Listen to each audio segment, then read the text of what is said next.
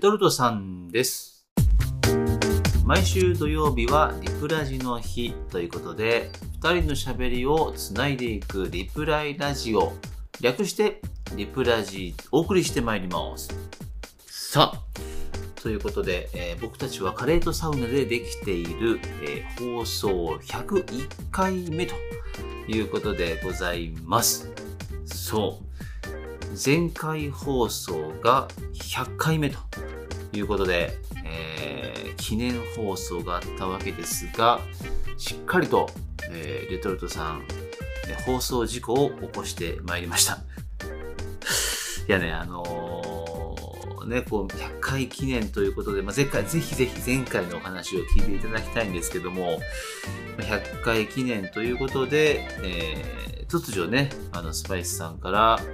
えーまあ、皆さんに対する感謝の気持ちをお伝えしてほしいということをですね、あの、告げられまして、とっさに、えー何も出てこないっていうですね、放送事故があったわけですけども、で普段はね、あのー今この僕歴っていうのはスパイスさんとレトルトさんがどんな話しようかみたいな、まあ、簡単な打ち合わせがあってでこう、まあ、収録に臨むっていうこともあって大体準備はしてるんですけどもう完全にフリーで「どうぞ!」って言われてねこれ意外とあ何にも喋れねえなっていうね本当に100回おしゃべり一体何してたんだっていうねあのめちゃくちゃ反省した 回ではございましたが、まあ、ぜひぜひ前回放送ね、まだ聞いてないよって方は聞いていただければなと思いますが、えーまあ、今回ね、101回目ということで、まあ、仕切り直して、えーいきたいなと思っております。うん。さあ、えー何をお話ししようかなと思ってたんですが、今年に入って、まあ、それこそ来年がパリオリンピックが開催されるっていうこともあってだと思うんですけど、もうあっちこっちで、もうワールドカップ三昧みたいな日々が、えー、ね、もう、もう世界のあちこちでこう、ワールドカップが開催されているということで、結構ね、テレビで、あのー楽しみにこうね、試合を見てるんですけど、まあ、それこそ卓球、女子サッカーがあって、えー世界陸上、世界水泳。で、この間の、えーま、日本がパリ五輪自力出場権と獲得のえーバスケ。で、えーこの度ラグビーが始まったということでして、あのー結構ね、テレビでワールドカップは見るって人多いんじゃないですかね。まあ、それこそ WBC もそうですし、まあ、サッカーなんかもね、あのーまあ、この間も代表戦があったりなんかして、ドイツに大勝みたいな、ありましたけど、もう、ご多分に漏れず、えーレトルトさん、えーミーハーでございますので、ワールドカップは見ますみたいな、まあそんなスタイルでございましたが、このね、バスケが良かったっすね。そう。バスケの決勝がドイツ対セルビアと。あればアメリカどうしたの？みたいな。ね、世界ランキング、ね、ついついこのミーハーでございますんで、見てからこう、こうチェックしてからですね、こうテレビ見たりしてるんですけど、セルビアランキング6位、ドイツ11位、え、これ盛り上がるの？みたいな。めちゃくちゃ浅はかなこう 視聴者なんですけども、それでもね、あの、ドイツも、セルビアも、いやそもそもあの決勝戦がね、最後の1分を切っても、どっちが優勝するかわからないっていうような手に汗握るっていうのはまさにこのことで、ドイツがこのシュルーダーがね、こう率いる、えーもうまさに硬い守備。で、このシュルーダーが本当に活躍して、なんだろう、人の動きとは思えない、なんか川のせせらぎのようにね、人の間をスッスッスッとかいくぐって、えーポイントを取っていく、まあ、ガードがもう対ですね、セルビアが、これもね、本当にガードもセンターもフォワードも、どこにもね、みんな、もう、なんだろう、スター集団みたいな、あ、こんな人たちいるんだっていう、もう、見てて面白かったですね。いや、それ見てて思ったんですけど、このなんかこう、まあランキングとかね、まあこう、世界ランキングとかあるけども、このランキング低くても、多分これでどんどん世界の差が縮まっていて、あのー、まあ上をね、追いつけ追い越せでやったりとか、まあ逆にランキングの上な国は、やっぱそのね、常に上位にいなきゃいけないっていうプレッシャーから、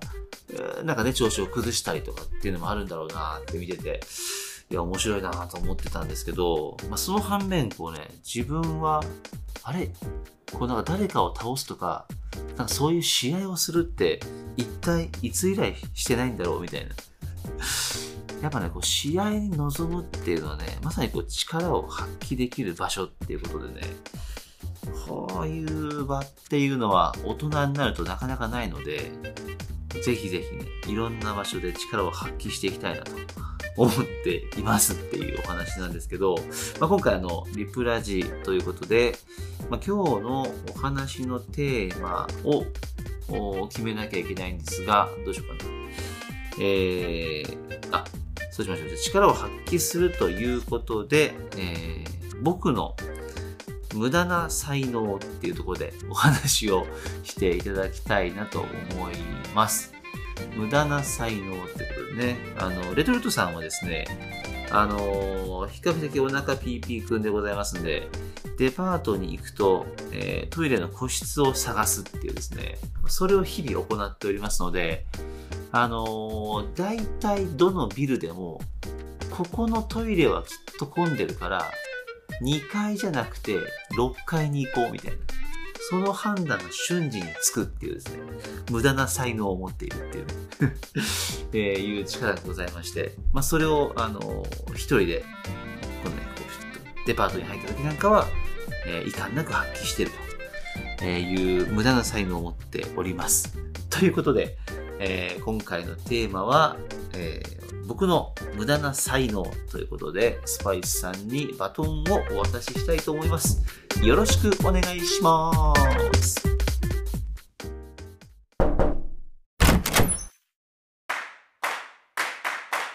スパイスさんです。リブラジ後半戦は、えー、スパイスさんがお話ししてまいります。いやー、勝ちました。何にかと言いますと、このね、リプラジ、スパイさんが収録しているのが9月の15日金曜日。現在が22時58分と。おいおい、あと、あと1時間ぐらいでこのリプラジ更新じゃないか、公開じゃないかというタイミングなんですが、まあ何に勝ったのかというと、夜のね、9時から21時から iPhone15 15ですか？の受付が開始、予約受付開始というところで、スパイさん無事に iPhone15 の Pro を予約完了いたしました。ありがとうございます。なかなかね、スピード感を持ってやらないとあれは予約しても発売日当日に買えなかったりとか、今回で言うと9月22日が発売日。そこで買えなかったり、まあ、いろいろね、あるみたいなんですよ。せっかくならね、どうせ買うなら発売日に欲しいなっていうことで、スパイスさんは争奪戦に参加して、ポチポチっとやって、えー、勝ちました。誰にっていう感じなんですけど。携帯って、ね、毎日触るもんだし、ずっとこう手元に置くものなんで、これは寝具とかね、なんかこう、人生の3分の1は寝てるんです。だから大事なんです。じゃないですけど。スマホというのは一定投資するべきアイテムなんじゃないかなとスパイスさんは思ってまして。特にね、仕事もスパイスさん音楽とかエンタメ系っていうことで。やっぱりこう、ガジェットを使うことが多いんですよ。SNS とかも結構使ったりしますし、カメラもいろいろ撮ったりしますし、うん、仕事でも使ったりするっていうことで、結構スマホが新しいと何かと重宝するっていうことがあったんで。今回、スパイスさん3年ぶりかな ?iPhone ユーザーなんだけど iPhone 12の Pro を使ってたんですけど、今回15の Pro に乗り換えるということで。まあ、まずはね、携帯のこう充電がちょっと下手ってきてたんで、より持つようになるといいなって思いとか、あとはなんだろうな。今回の iPhone の15の Pro はカメラのこうデジタルズームじゃなくて光学ズームが3倍まで伸びてるってことで、より綺麗にちょっと遠くのものを撮れるってことだね。これ15 Pro Max の方はね、5倍まで光学ズーム、こう画質が劣化することなく望遠できるってことで、だいぶ遠くのものもね、綺麗に撮れる。まあ逆に言うとそんな遠くのもの撮るのかいっていうところもあったので、あとね、Pro Max の方はね、画面が、画面がというかサイズが大きいんだよね。6.7インチが。ちょっと大きすぎるかなと思って、スパイスさんは15 Pro の方にしたんですけれども。あとはね、素材がこう、iPhone の枠のところが今回チタニウムっていう素材が初めて採用されてて、軽くて強度も高いっていうことで、これも進化したポイント。まあ、あと細かいことはチップがどうとかね、いろいろあるんですけど、まあ今、スマホも割とね、進化しきってきたところがあるかなと思っていて、今回もまあ、あの、大幅アップデートっていうよりは14から15っていうところも、まあちょいちょっと、ちょっとしたアップデートなんじゃないかっていう話が出てますけど、まあ3年経っているんでね、スパイスの場合は12から15っていうところで、その恩恵を割と感じられるのではないかなと思って今回、えー、変えることにしました。普通の人はね、電池が持つ持たないとか、うーん、カメラの画質がね、いいとかなんだとかっていうのが、やっぱり決めるところのポイントだったりするのかなと思ってますけど、まあ、スパイスさん Mac ユーザーってこともあってね、パソコンとの、うん、連動性とか、Apple Watch との連動性とかいろいろ考えると iPhone がやっぱり使いやすいなと今のところは思って使っています。まあ、めちゃめちゃ高いけどね。高いけど、まあ話はぐるっと戻って、毎日使うもんだし、しょうがないかなと思って、ポチッとなということでございます。えー、きっとね、これ聞いてくださってる中でも、新しい iPhone 手に入れたよとか、いや、今回は見送りでしょうとか、いろんな思いがあると思うんですけど、えー、皆さん、どんな感じでしょうかね。そのスマホっていうのをどういう風に使ってるか選んでるかっていうのも気になるところではございますが、スパイスさんはね、この9月15日、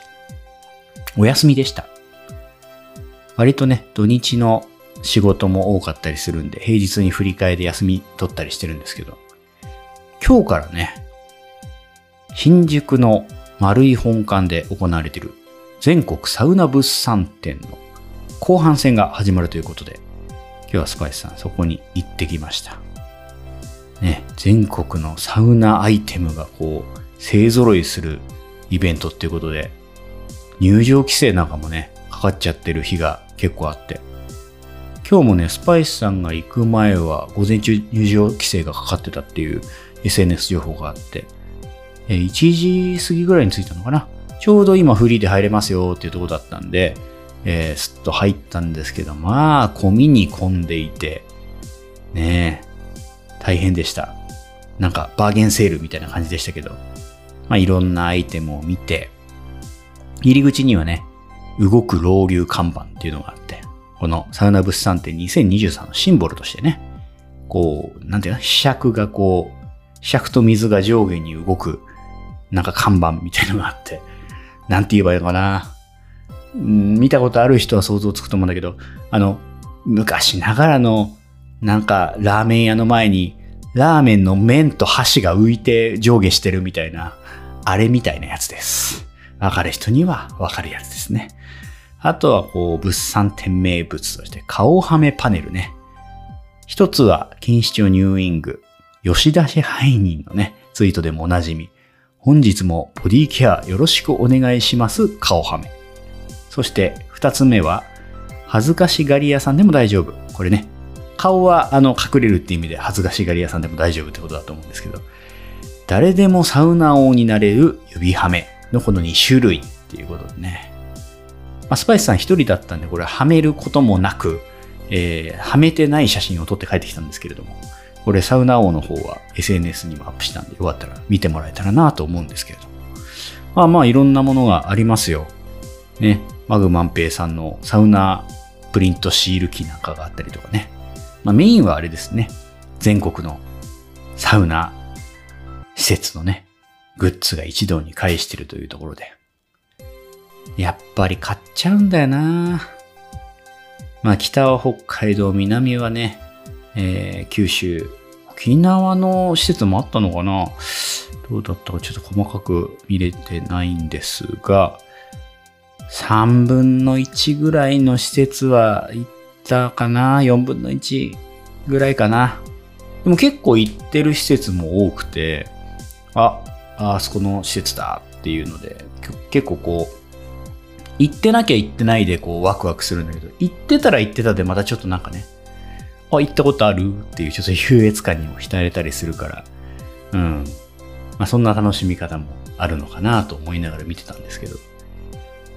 ちょっとやっぱね、グッズ買っちゃったよね。やっぱこれ行ったことない施設っていうより、やっぱ行ったことある施設のグッズの方がどうしてもなんか手が伸びるっていうか愛着が、うん、パッとこう湧いてくるところがあって、買ったグッズは、結局東京の施設のやつを買っちゃったっていうね。いつでも行けるじゃんって感じなんだけど、これだなっていうちょっとピンときたものがあったんで、ちょっとレトロトさんにもね、お土産を買ってきたんで、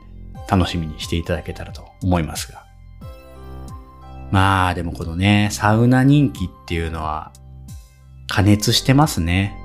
女性も結構いらっしゃって、皆さん楽しんでますね。もしかしたら皆さん疲れてるのかな？こう癒しとかリフレッシュを求めたり、まあ、ちょっと瞑想的なね、要素もやっぱサウナってあると思うんで、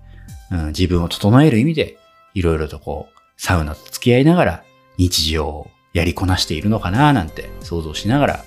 スパイスさんもこのサウナ物産展2023楽しませていただきました。これ会期がね、9月の24日まで、えー、ありますので、ぜひぜひ、えー、皆さん足を運んでいただけたらと思います。新宿にあります。まあ、最寄りで言うと新宿三丁目駅かな？の、えー、丸井さんの丸井本館地下1階になりますので、えー、ぜひぜひよろしければ、えー、何の回し物でもございませんが、えー、遊びに行ってみてはいかがでしょうかというご紹介でございました。さてさて、えー、今回のリプラジ、レトルトさんから出ていたお題は無駄な才能っていうね。無駄な才能ってなんだろうね。ちょっと考えたけどパッと出てこないだけど、まあ、無駄かどうかはちょっとさておき、スパイスさん子供はいませんが、子供に好かれる才能っていうのはかなり持ってるんじゃないかなと自負しておりまして、例えば電車やバスでね、こうベビーカーなんかに乗っているお子様、赤ちゃんなんかがいて、顔が合うとね、ニコッとなったり、こう、すごくこう、目を合わせてくれたりとか、そういうのもあるし、前の放送でもちょっと触れたけど、スパイさん専門学校卒なんだけど、幼児教育の勉強してたんですよ。保育園のね、保育士と、幼稚園の幼稚園教諭2種という免許を持ってまして、保育実習なんかも行ってたんですよ。二十歳ぐらいの時に。若スパイスは行ってました。その時もね、すごい子供に、あの、まあそういう勉強してるし、いつもと違うお兄さんが来たらね、それはどっちかっていうと興味があるんだと思うんですけど、結構好かれたなぁなんて思って、実習に行ってた園の園長先生からも、よかったらうちで働かないなんて言ってもらって、まあまあ、これ実習に行くとね、よくあることですよね。あの、いいなって思った子に、こう、よかったら働かないって言って、こう、誰も何も知らない子が来るよりもね、知ってる人に来てもらえた方が安心だわっていう、こう、特に女性が多い職場だから、男性を入れるときにはそういう、こう、見極め的にもね、実習生っていうのは見られるところもあるのかなと思うんですけど、そういった時にも結構、あの、高評価をいただいたりしておりまして、まあ、スパイスさん子供が好きだし、好かれるような存在なんじゃないかなと感じております。これまあ無駄な才能っていうテーマだけど、まあ無駄ではないよね。とにかく嫌われちゃうんですっていうよりは、全然いい話だし、うん。まあ素晴らしい才能っていう感じもしますけど。子供の仕事を今してるわけでもなければ、子供がいるわけでもないので、現状で言うとスパイスさんにとっては、若干、まあ無駄な才能自分がニコッと笑顔に街でなれるっていう意味ではね、そういうこう、見知らぬ子供とのアイコンタクトっていうのはこう素晴らしい部分もあったりするんですけど、まあちょっと考えてみて出てきたのはこんなところのお話でございました。無駄な才能でトイレをね、見つけたり、こう、嗅ぎ分けていく、空いてるところを見つけていく嗅覚って、まあレトルトさんらしいね、才能だなって思ったりするんですけど、皆さんはどうですかね？わあ、これ本当にこう、意味があるんだかないんだかわかんないけど、なんかこれできちゃうなとか、これ見極められちゃうなみたいな才能を持ってる方っているんですかね？きっとこの無駄な才能ってのは自分でピンとくるよりも、人に見つけてもらうっていうかね、周りの人にいやなんかあんたそれいつもさっとやるけど結構すごいよねみたいな周りから見た方がね見つかりやすかったりするんじゃないかなって思うから、まあ、ぜひぜひ身の回りの人に僕の私の才能無駄な才能ってなんかあるかなって聞いてみたら意外な発見があるのかもしれないなと、え、思いながら今日のリプラジ終了していきたいと思います。えー、放送100回を超えて、まだまだ続けてくだらない、何の気ない話をしていきたいなと思ってますので、よろしければ番組のフォロー、そして評価、ぜひぜひつけてくれたら嬉しいのでよろしくお願いします。それではまたお会いしましょう。おやすみなさい。僕歴